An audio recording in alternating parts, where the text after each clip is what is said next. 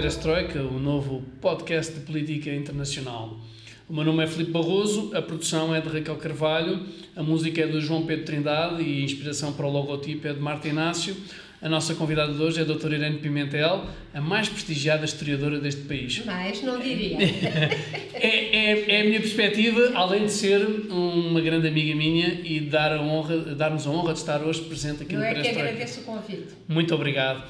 A primeira pergunta que eu lhe fazia, das muitas que estou curiosíssimo de saber, e certamente os nossos seguidores, os nossos espectadores, como queira chamar, estão também curiosos de saber, é como analisa e como vai ficar a história e como nós vamos, a história como ciência e como a observação do estudo científico da humanidade ao longo do tempo, como é que a história vai eh, refletir sobre estes perigosos tempos conturbados em que a contra-informação e a informação distorcida é permanente em tempos de pandemia, dado que é um desafio de tipo novo nas últimas décadas, mas não é novo na história?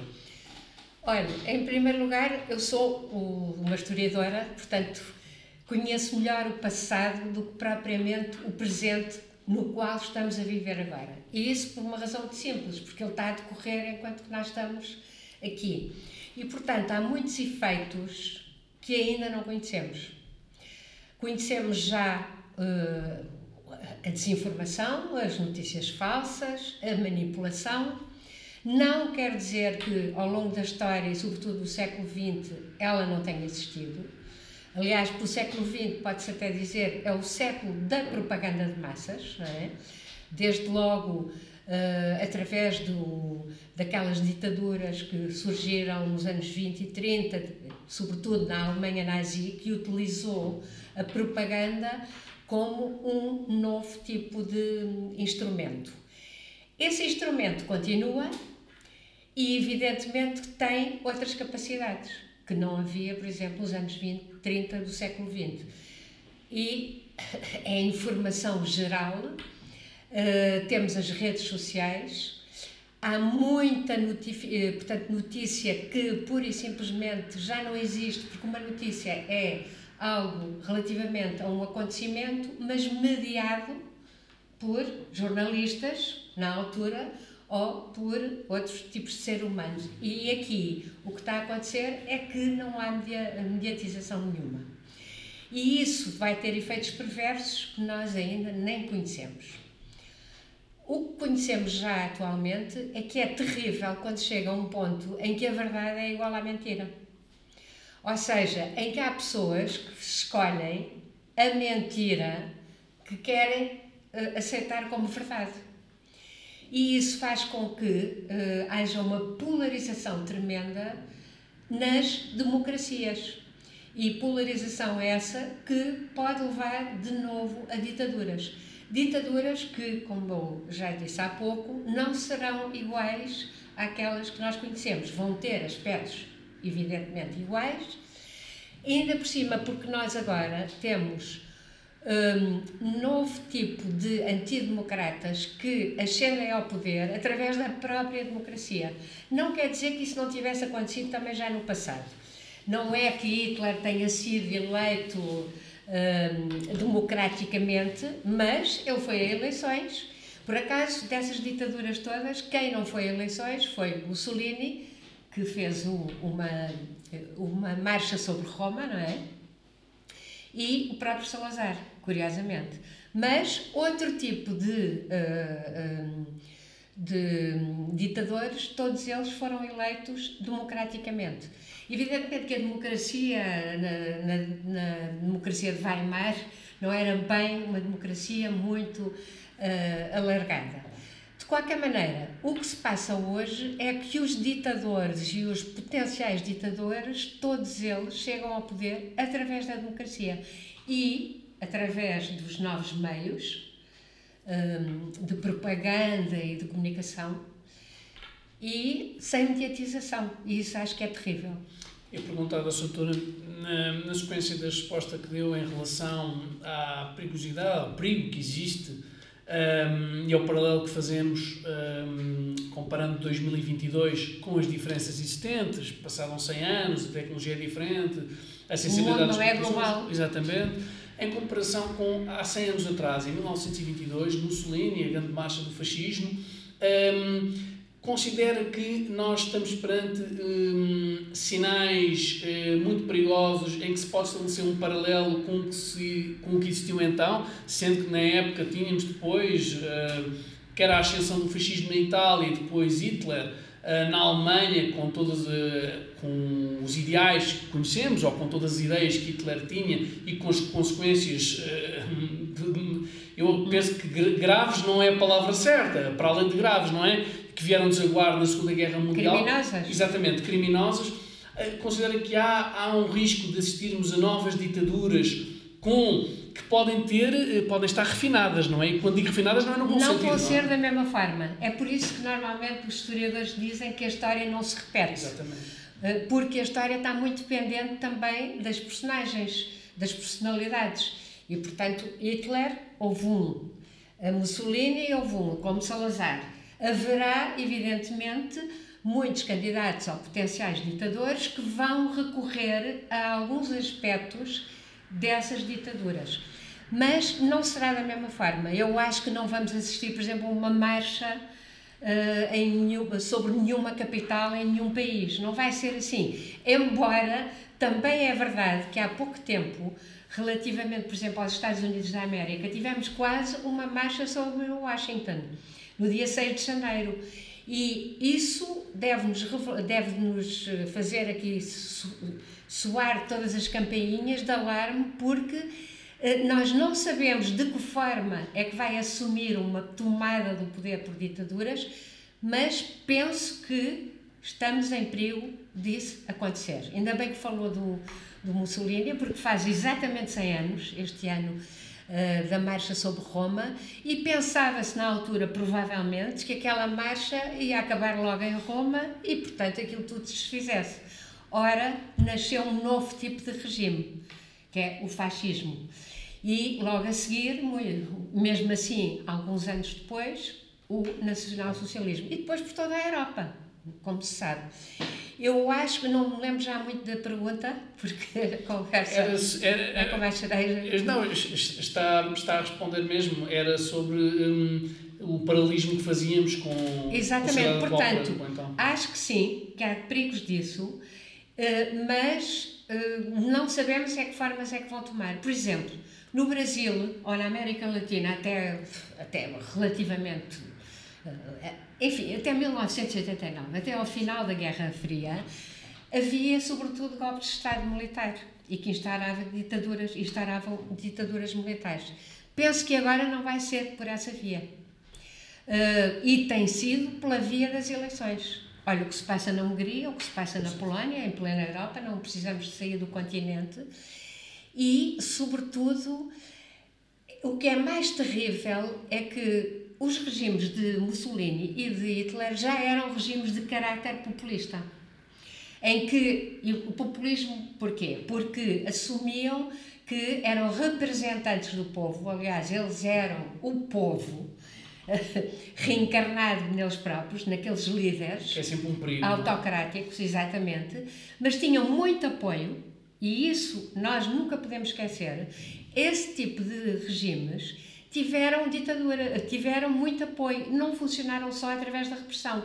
A repressão ia contra aqueles que resistiam à ditadura, aqueles que diretamente se iriam contra ela. Mas depois, o grosso da população, de certa forma, aderia. E aderia porquê? Primeiro porque acreditava naquela propaganda. Mas não era só por isso, é porque também tinha benefícios. E é aí que muitas vezes as ditaduras de velho tipo não foram suficientemente bem estudadas, porque se pensou com a teoria do totalitarismo, ah, o que aconteceu foi que eles calavam toda a gente e, portanto, era um regime totalizador de toda a sociedade.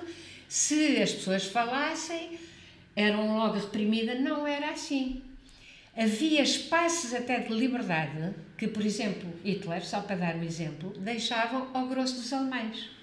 E benefícios, porque é preciso ver que as casas que foram deixadas pelos judeus, que foram retiradas aos judeus, as empresas retiradas aos judeus, aquela, entre aspas, arianização da propriedade judaica, acabou por beneficiar outros alemães não judeus, aqueles que eram considerados da comunidade nacional uh, alemã. Doutora, perguntava-lhe, a doutora tem uma obra notável um, referência ao Holocausto e tem um, tido um, isto é a minha perspectiva, mas é consensual, é uma estudiosa uh, das mais fantásticas a nível mundial, faço essa referência, da obra do Holocausto, do sofrimento dos judeus. isso tudo um pouco, mas pronto.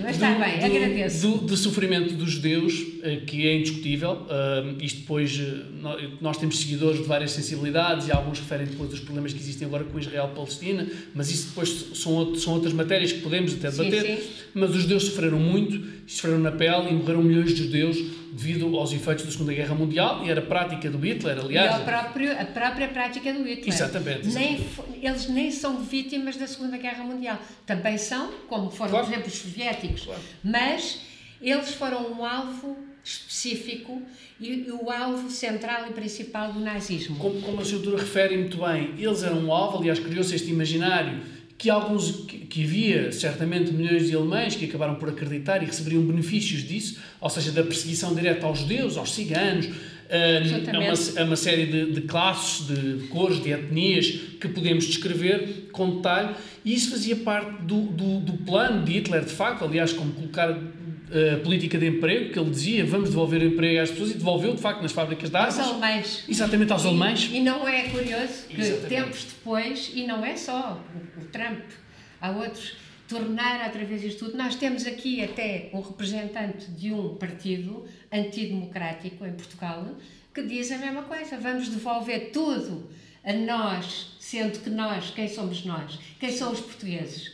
E são, os portugueses podem ser de várias etnias. Os ciganos são portugueses também, não é?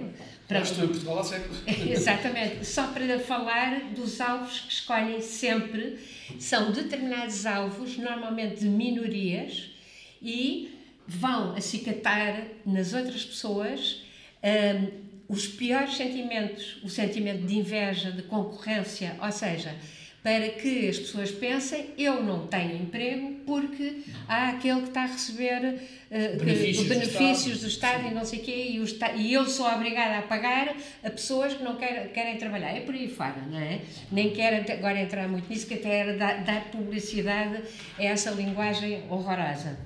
Mas e agora já me perdi a três. Não, era, era, era, não era exatamente sobre se, se a doutora considera que Hitler aproveitou esses alvos e usou esses alvos como propaganda. Claro. E agora, uh, se considera que a historiografia portuguesa e mundial, eh, se há umas décadas achava possível, por exemplo, se a doutora achava possível nos anos 70 ou nos anos 80 do século XX, em que as sociedades havia uma democracia plena. As sociedades estavam tinham havido sociedades de bem-estar, tinham sido criadas nas décadas mais recentes, desde o final da Segunda Guerra. E alguma vez, entre a esquerda democrática e a direita democrática, que dominavam mais ou menos o mundo ocidental, Sim. se alguma vez nós teremos perante este tipo de fenómenos de tipo novo, em que vão buscar este, este imaginário contra minorias. E o meu terror é justamente esse, porque quando eu era jovem, eu lutei contra uma ditadura, mas também tinha toda a força para isso e toda a fugacidade e tinha apetência. Eu agora até gostaria de descansar um pouco e qualquer dia descanso de vez, não é? é pronto, mas isso é outra história. E vejo na minha velhice justamente uh, aproximarem-se novo tipo de perigos que eu nunca pensei que existissem. Eu sou nitidamente uma filha do, do, do pós-guerra, não é? E uh, de facto foi quando se começou a, um, a erguer o estado de bem-estar. Evidentemente, em Portugal teve um atraso muito grande, porque vivíamos em ditadura, e só a partir de 74 é que se pôde erguer esse Estado Social, ou Estado de Providência. Mas, e era também um, períodos em que havia uh, emprego praticamente total, de produtividade e de industrialização muito grande. Hoje em dia, evidentemente, há outros fatores que até podem ser benéficos por exemplo, a robotização, em princípio, até é benéfico. Só que não se está a ter em conta que uh, os efeitos, muitas vezes até perversos ou rápidos demais, que isso tem, por exemplo, no emprego atual. Também na manutenção do Estado de Previdência. De que forma é que o Estado Social se pode manter se nestas nossas sociedades temos menos crianças, mas aí eu gostava de dizer uma coisa, já agora um parênteses, não tem nada a ver com o que estávamos a falar. Fala-se muito uh, de natalidade e de falta de natalidade nas nossas sociedades. E curiosamente são aquelas que eram as que tinham mais natalidade na Europa, porque eram as sociedades mais católicas, que era a questão de Portugal, Espanha e Itália, e são justamente nesses países onde uh, o envelhecimento da população é maior. E porquê? Uh, não se conta com a imigração. Porque, evidentemente, se nós temos imigração, por exemplo, França já não está com esse problema de natalidade porque tem uma grande imigração. E muitas vezes é na imigração em que a natalidade é mais forte. E se não houver essa ideologia terrível do, da substituição, como se dizem, não é?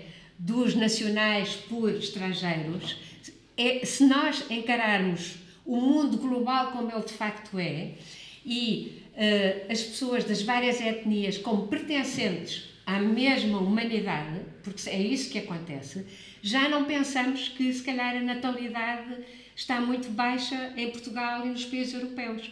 Porque repare, como é que está a natalidade, por exemplo, em África? E o mundo é global não é?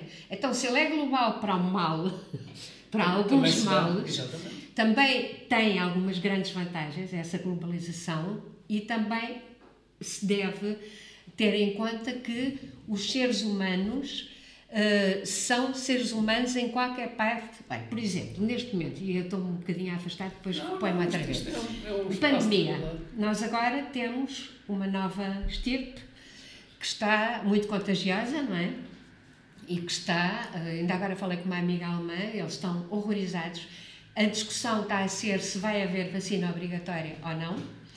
E se nós, se os países ricos, ou os países do primeiro e do segundo mundo, tivessem enviado vacinas para a África, se houvesse mais pessoas já vacinadas, provavelmente esta estirpe não teria vindo. O negacionismo e o facto de não se ter distribuído a nível mundial as vacinas faz com que vão surgir sempre novos tipos. Eu perguntava se. Mas isto já foi um bocadinho.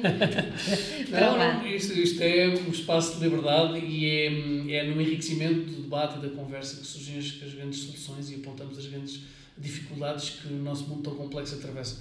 A doutora considera que um, a humanidade não tem aprendido com a história e desvaloriza a história como uma ciência que é fundamental e é um pilar, porque sem história não há futuro. Não é?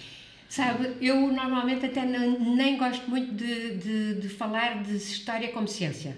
Até Acho que a história ciência, é uma ciência humana sim. e aí já, já, já, se limita um bocadinho o lado científico por contraposição às ciências exatas e às ciências puras e duras.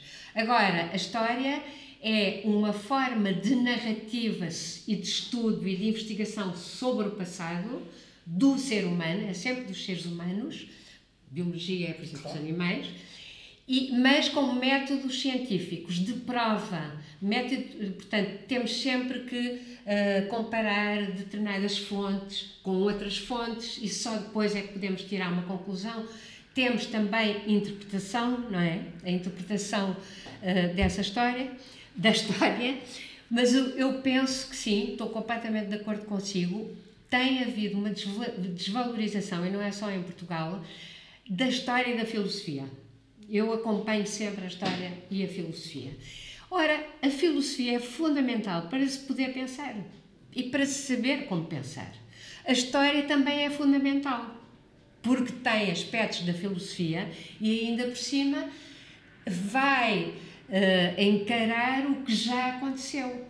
Porque se nós não, não conhecermos o que aconteceu, estamos sempre a recomeçar tudo de novo e, portanto, sempre a cometer os mesmos erros e a fazer a mesma coisa. Quer dizer, e, felizmente o ser humano tem memória e a história ajuda muitíssimo, pelo menos para sabermos eu por ali não quero ir.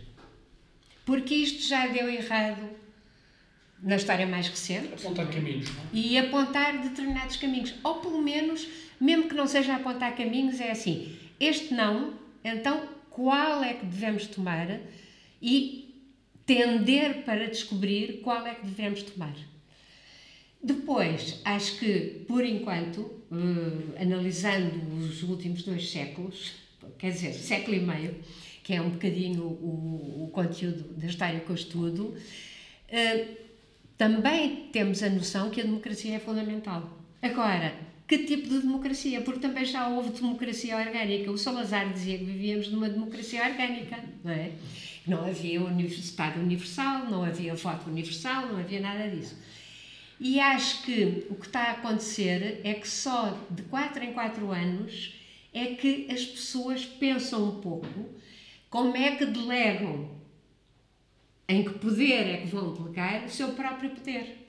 Porque é assim, eu não me interessa nada governar o país. E não me interessa porquê? Porque eu prefiro fazer história. E se eu for governar o país, não posso fazer história, não tenho tempo então. Mas alguém tem que governar o meu país e eu delego nessa pessoa. E é esse tipo de democracia que eu acho que é fundamental, mas que tem que ser muito alargada e aperfeiçoada. E as pessoas têm que ter consciência. Ao contrário, não podem dizer isso é com eles. Ou, quem são eles, não é? E quem são eles? Porque é sempre assim, não é? Eles, os políticos que é, é, típico do populismo, não é? Pois os políticos são iguais a nós, quer dizer, não há diferença Somos nenhuma. São tão honestos ou desonestos como nós. É aquela história. Eles não pagam impostos, pois. E, e depois pergunta-se a esta pessoa que está a dizer isso. E se calhar o senhor tenta fugir ao imposto, não é? Ah, pois tento. Pois, mas não devia. Porque aí é que está a grande diferença entre a democracia económica e política. Bom, nós voltamos já.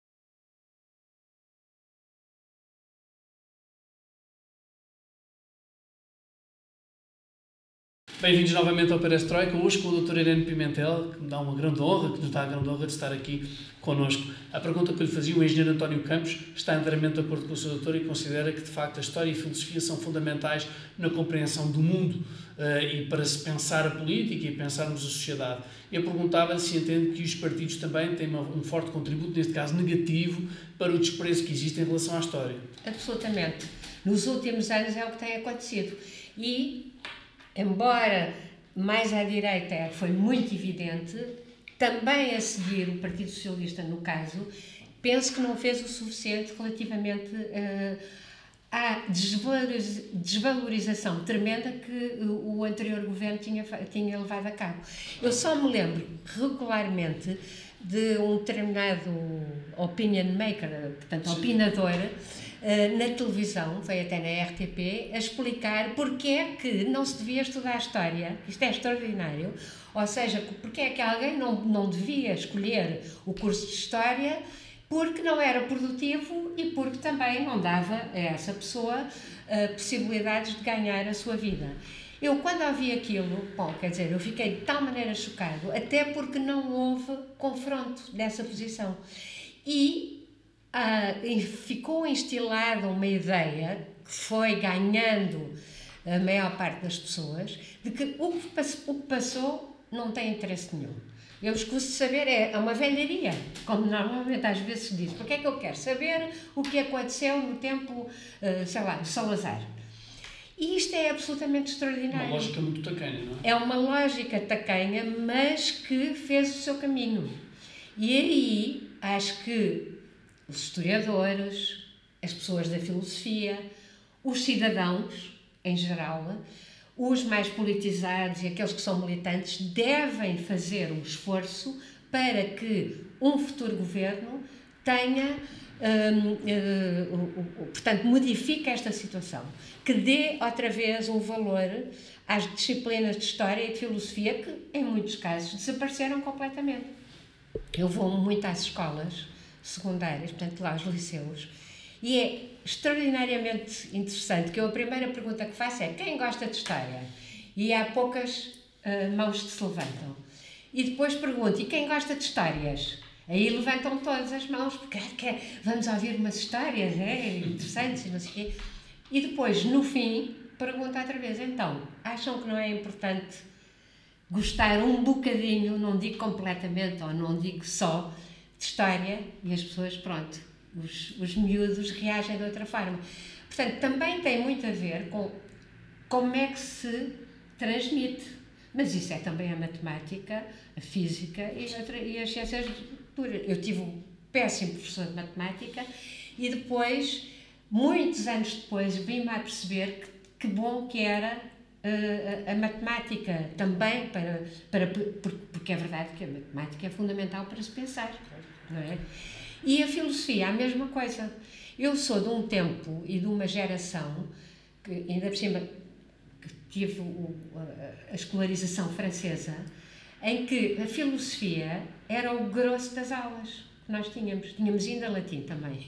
Mas o grosso das aulas era a filosofia, porque era a partir daí que nós também pensávamos, pensávamos a própria história do pensamento, não é?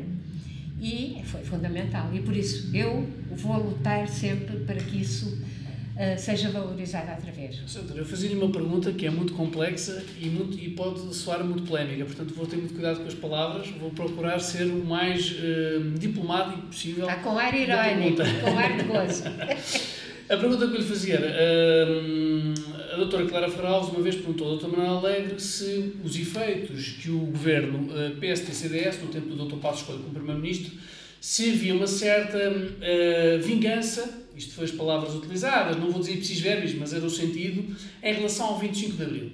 E se ela, uh, a doutora Clara Ferraz não, não especificava diretamente o doutor Passos Coelho, até porque ele sempre teve um percurso democrático, gostando ou não depois de, das opções políticas que ele fez como Primeiro-Ministro, mas, mas que consideravam, ou se o Dr. Manuel Leite considerava, que nesse governo haveriam alguns elementos, e isto não é um podcast ideológico, portanto é um podcast político internacional, mas haveriam alguns elementos que, até por conhecerem a história, mas usavam de forma perversa e num certo espírito anti-25 de Abril. Ou porque, hum, eh, por razões familiares, não teriam beneficiado da descolonização, ou não teriam gostado da descolonização, ou porque teriam interesses diferentes em África, era o que ficava no ar, pelo menos é essa a minha interpretação.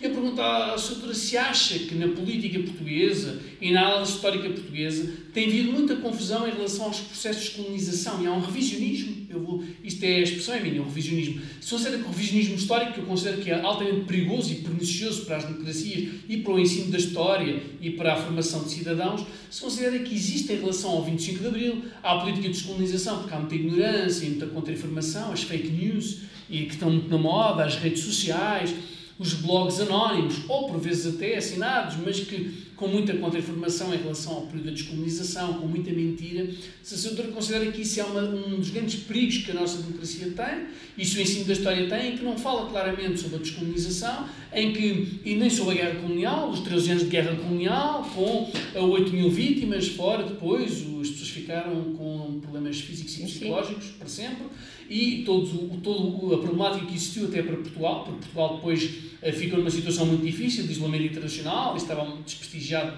devido às três guerras coloniais em que estava envolvido, e perguntava se a doutora considera que isso de facto tem sido propositado, se isso existe e se, há, eh, se isso tem danos perigosos para as gerações futuras, esse desconhecimento que existe sobre essa matéria. Sim. Uh, só queria recordar aqui uma coisa. Uh, no dia 24 de abril, as pessoas que estavam a lutar em África eram heróis, que estavam a defender a pátria.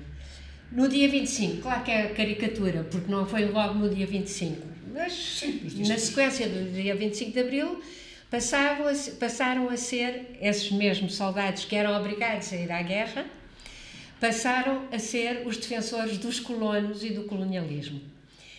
Evidentemente que isso tudo faz parte de uma narrativa completamente justificada quando se derruba um regime e se constrói um novo regime. E se derruba um regime, justamente uma das razões principais devido à guerra colonial, aos anos que tinham, tinha durado e to, todos os, os, eh, eh, os aspectos terríveis da guerra colonial. E eu acho que aí, a seguir ao 25 de Abril, não houve um trabalho dos historiadores, mas também é preciso explicar porquê. É que antes do 25 de Abril, praticamente nós não chegávamos sequer para além do liberalismo do século XVIII e muito menos a, Primeira República. E, portanto, teve de se começar a fazer a história praticamente contemporânea a partir do liberalismo monárquico. E isso fez com que nós estávamos a viver um processo e não conseguíamos ao mesmo tempo, porque tem, tem justificação, estar a estudar ou ia transmitir, ia explicar, no, fim, no fundo, porque é que tinha havido o 25 de Abril. O 25 de Abril foi apoiado pela maior parte da população, mas depois vieram esses aspectos que não foram focados. O estresse pós-traumático, as pessoas que perderam, uh, pessoas uh, que morreram na guerra colonial, em acidentes ou em combate, e aquela situação de por aqui, o que é que era a guerra colonial? O que é que ela queria manter? Que era o colonialismo. E, e não queria que houvesse independência nas colónias, coisa que, do ponto de vista histórico, já tinha terminado em todo o mundo, exceto em Portugal, não é? Era o último país colonialista. Isto não foi explicado. E com o decorrer dos anos, ficou uma espécie de tabu Olha, um pouco como agora em Espanha, quando foi a democratização, que foi diferente da nossa, porque não foi por ruptura, e os políticos de, dos dois lados, porque aquilo foi uma negociação, não é? Disseram não vamos pegar na Guerra Civil de Espanha, não vamos pegar não nas, nas democracias, nada das estátuas. E o que é que acontece? Os franceses têm uma coisa que eu acho muito correta, um, que é quando nós não uh, ignoramos determinada coisa, essa coisa vem a galope. Volta, volta e com muito mais força. Em Espanha viu-se isso, de facto. E em Espanha está-se a ver isso e está-se a continuar a ver. E em Portugal, eu acho que o grande problema é a guerra colonial. Portanto, repare, 1961, no ano passado fez uh, quantos anos? 60 anos. 60 anos, exatamente. Eu pensei, bom, de certeza que vai haver. Eu, por acaso, não é. Eu estava preocupada com outros temas, mas vai haver uma quantidade de historiografia, uma quantidade de estudos, o jornalismo vai ser muito importante. E reparou que não foi assim tão importante como isso. Houve um ou outro jornal que pegou no assunto, mas nem podemos dizer, exceto, por exemplo, talvez o. Ai, agora não me lembro do nome, mas depois vou dizer de um colega meu que mas que não foi divulgada a obra dele, que é o, o Valentim Alexandre, que fez livros extraordinários, aliás, como já tinha feito, e saíram no ano passado, isto não foi praticamente falado. Filmes, houve alguns filmes já ao longo dos anos. O documentário do Joaquim Furtado? O do Joaquim Furtado, que foi fundamental, mas teria que ter havido muito mais. E o debate, neste momento, ainda por cima, está a ser, eu agora vou dizer eu a polémica, muitas vezes sabotado, quanto a mim, pela política identitária. Ou seja, à partida se diz: tu és branco, tu és colono, e tu és defensor do colonialismo e foste da guerra colonial. E nem falas sobre isso, somos nós que somos africanos ou de origem africana que podemos falar. E é este género de coisas que é divide completamente as pessoas, afasta uma quantidade de gente e dá força à extrema-direita racista que aproveita sempre isto. E, portanto, eu acho que sim, a questão da guerra colonial, já agora, utilizemos os 50 anos do 25 de Abril Outra coisa que eu gostaria de, de, de, lembrar, não sei se sabe que este ano vai haver um dia em que nós já temos mais anos de sim, democracia sim. do que anos de ditadura, ditadura a contar com a ditadura militar de 1900, a partir de 26. E acho que aí temos todos de fazer um esforço.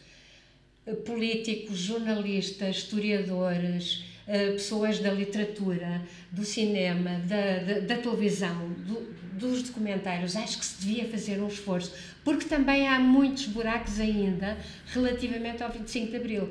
Há muitas. A seguir ao 25 de Abril, logo a seguir, claro que houve uma radicalização complicada. Que é normal nas e que, as, que é completamente normal. Aliás, o caso português até foi bastante benéfico, mas houve pessoas que sofreram. Não digo que as pessoas que viviam em África e que os chamados retornados, o próprio nome, acho que é muito injusto. Até porque alguns não eram retornados. Não, não eram, não, nasceram lá, lá, ou já os pais Sim. ou os avós, e portanto tinha uma conotação negativa. Eu acho que tudo isso também favoreceu. E o que é que acontece? Durante muito tempo, o 25 de Abril era quase consensual. Mas houve, de facto, pessoas que estavam magoadas e que acabaram por transformar isso numa, uh, num rancor uh, vingativo. Eu acho que aí a Clara Ferreira Alves fez uma boa pergunta, oxalá ela continuasse a fazer tão boas perguntas. Sandra, eu, eu, embora eu lhe queira fazer outras perguntas dentro do tempo que temos, eu, para os nossos seguidores, para ficar claro, porque muitas pessoas depois não têm tanta informação, não estão tão informados sobre determinadas matérias, não têm a oportunidade de estudar tanto sobre isso, é que no, no processo de descolonização, depois com todas as dificuldades e portugueses que vieram em dificuldades, e nós não estamos aqui a fazer nenhum juízo de valor, até porque conhecemos as dificuldades e não gozamos de forma nenhuma, nem estamos a ironizar com o sofrimento, mas a verdade é que houve o Instituto de Apoio ao Retorno Nacional, que investiu na altura 12 milhões de contos, que equivale a 60 milhões de euros atualmente. E Portugal foi considerado um como modelo. um modelo, comparando, até porque Portugal também tinha essa comparação já, com, com o, o, caso francês dos, dos dos pés negros. E justamente foi completamente diferente. Houve uma, digamos, uma adaptação e aí o Estado envolveu-se muito para apoiar, de facto, essas pessoas. Estou completamente de acordo. A senhora considera que muitas vezes tem dito, e costumamos agora, até na Assembleia da República, no início do século XXI, se começou a assistir algo que eu duvido que fosse quase permitido, digamos assim, no espírito democrático. Claro que é permitido, podem dizer o que quiserem, mas dentro do bom senso, é criar-se a ideia que a descolonização portuguesa foi negativa, quando a descolonização portuguesa foi muito elogiada por todos os outros, as antigas, antigas potências coloniais, não é? E é bastante. preciso ver, por exemplo, Mário Soares, ainda hoje, às vezes anda-se de táxi, e parece que a descolonização está ali no canto, e que ele teve toda a responsabilidade pelo que aconteceu, pelas guerras a seguir que houve nessas colónias, quando não se responsabiliza quem de facto deve ser responsabilizado que é o regime de Salazar e de Marcelo Caetano, que durante tantos anos não quis descolonizar como os outros países o fizeram. E aí, é, mas isso é, é quase sempre assim, de repente, quem é responsabilizado é quem resolve a situação. São os oficiais do MFA que também pensavam, a dada altura, eles tinham contribuído para aquela guerra e a partir de determinada altura disseram não, a solução tem que ser política. Então são eles os responsáveis pelo, pelo fim de um processo que esse sim é que tem que ser responsabilizado. A doutora considera que talvez o problema da descolonização portuguesa, ao contrário do que é dito por vezes pela extrema-direita e que tenta fazer revisionismo histórico, o problema talvez não seja ter sido apressada, mas sim o contrário, ter sido muito não, tardia, não é? Foi muito tardia. É o grande problema da descolonização atrás, portuguesa e devido à colonização portuguesa.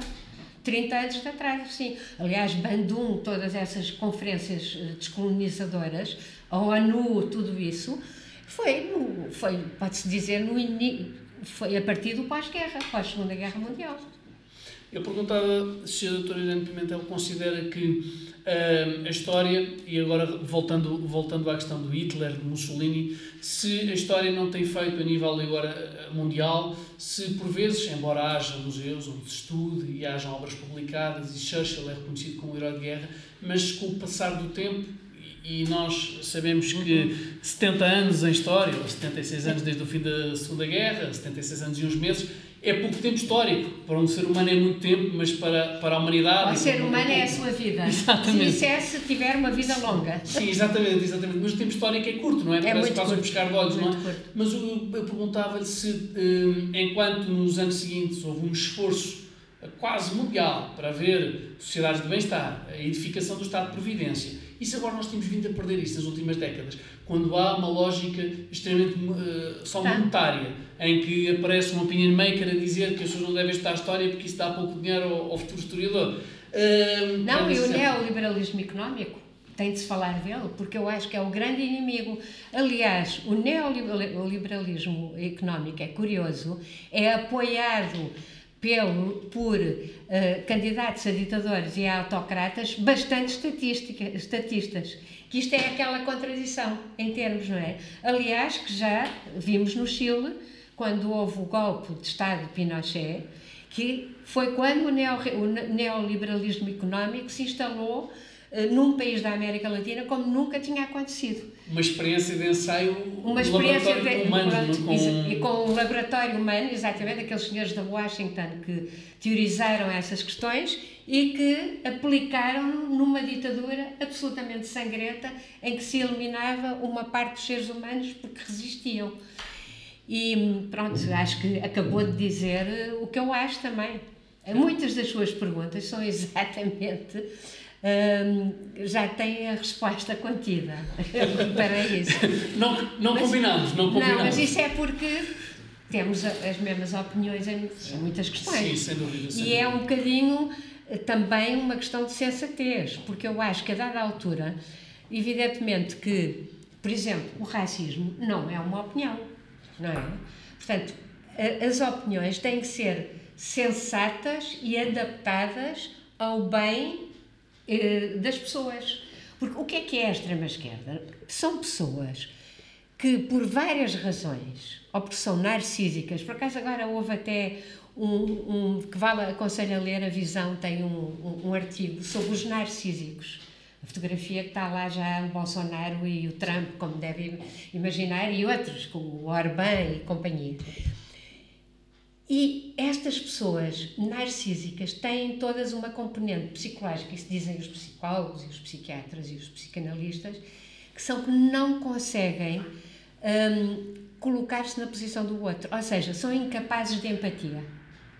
E muitas vezes o que se tem que fazer agora é, também em política, regressar à ética, regressar aos valores nos quais fomos educados e pode ter sido religiosamente ou uh, através da história que fomos que são os valores da empatia, de saber que o nosso vizinho do lado é, primeiro, tem a mesma humanidade que nós, e em segundo lugar, eu posso estar melhor, tenho de me colocar na posição do outro, assim como ele um dia vai se ter que colocar na minha posição quando eu estiver pior.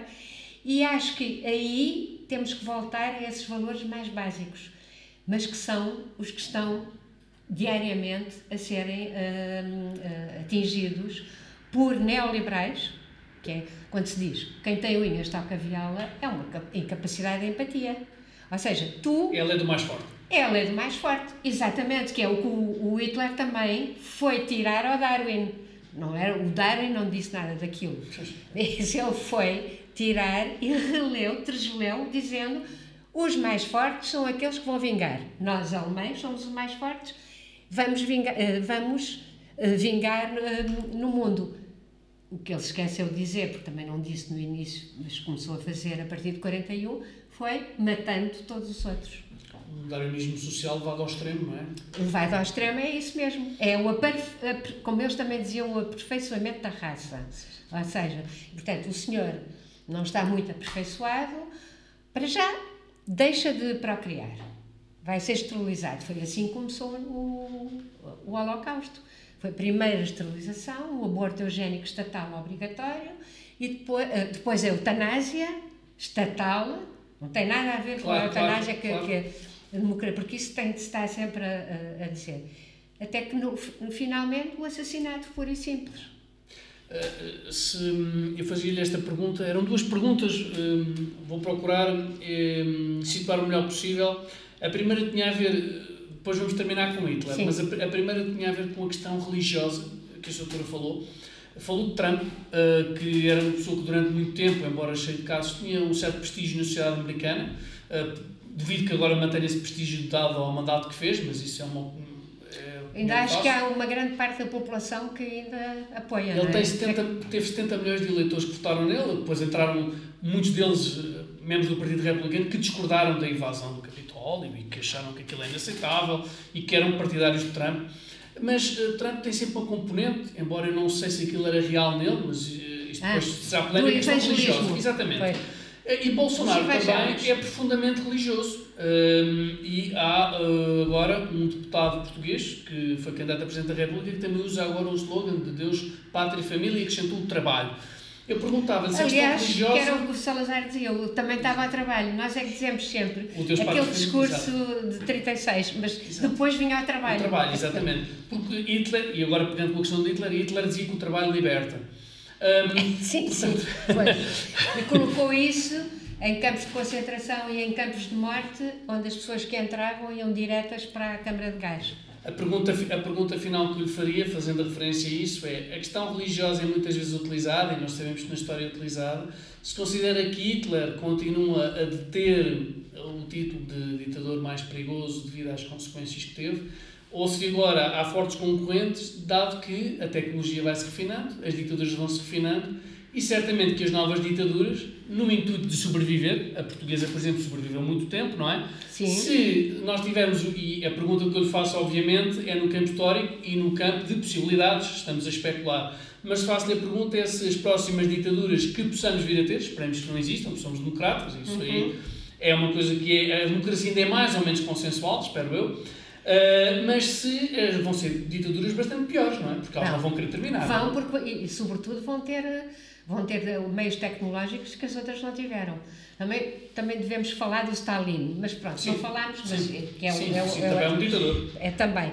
E, mas o que eu, eu, eu, eu agora acho que começou e depois não foi até ao fim do seu pensamento. Ah, é, porque havia duas questões. a primeira pergunta era a questão religiosa. Se, é, já, já percebi. E depois a segunda okay. tinha a ver com isso. Ok. A questão religiosa, que eu falei, falei há pouco por uma razão muito simples eu não sou religiosa, mas reconheço que as religiões, o judaísmo, o catolicismo, o protestantismo, o, a religião muçulmana, têm uh, aspectos éticos contidos na sua origem e na sua natureza.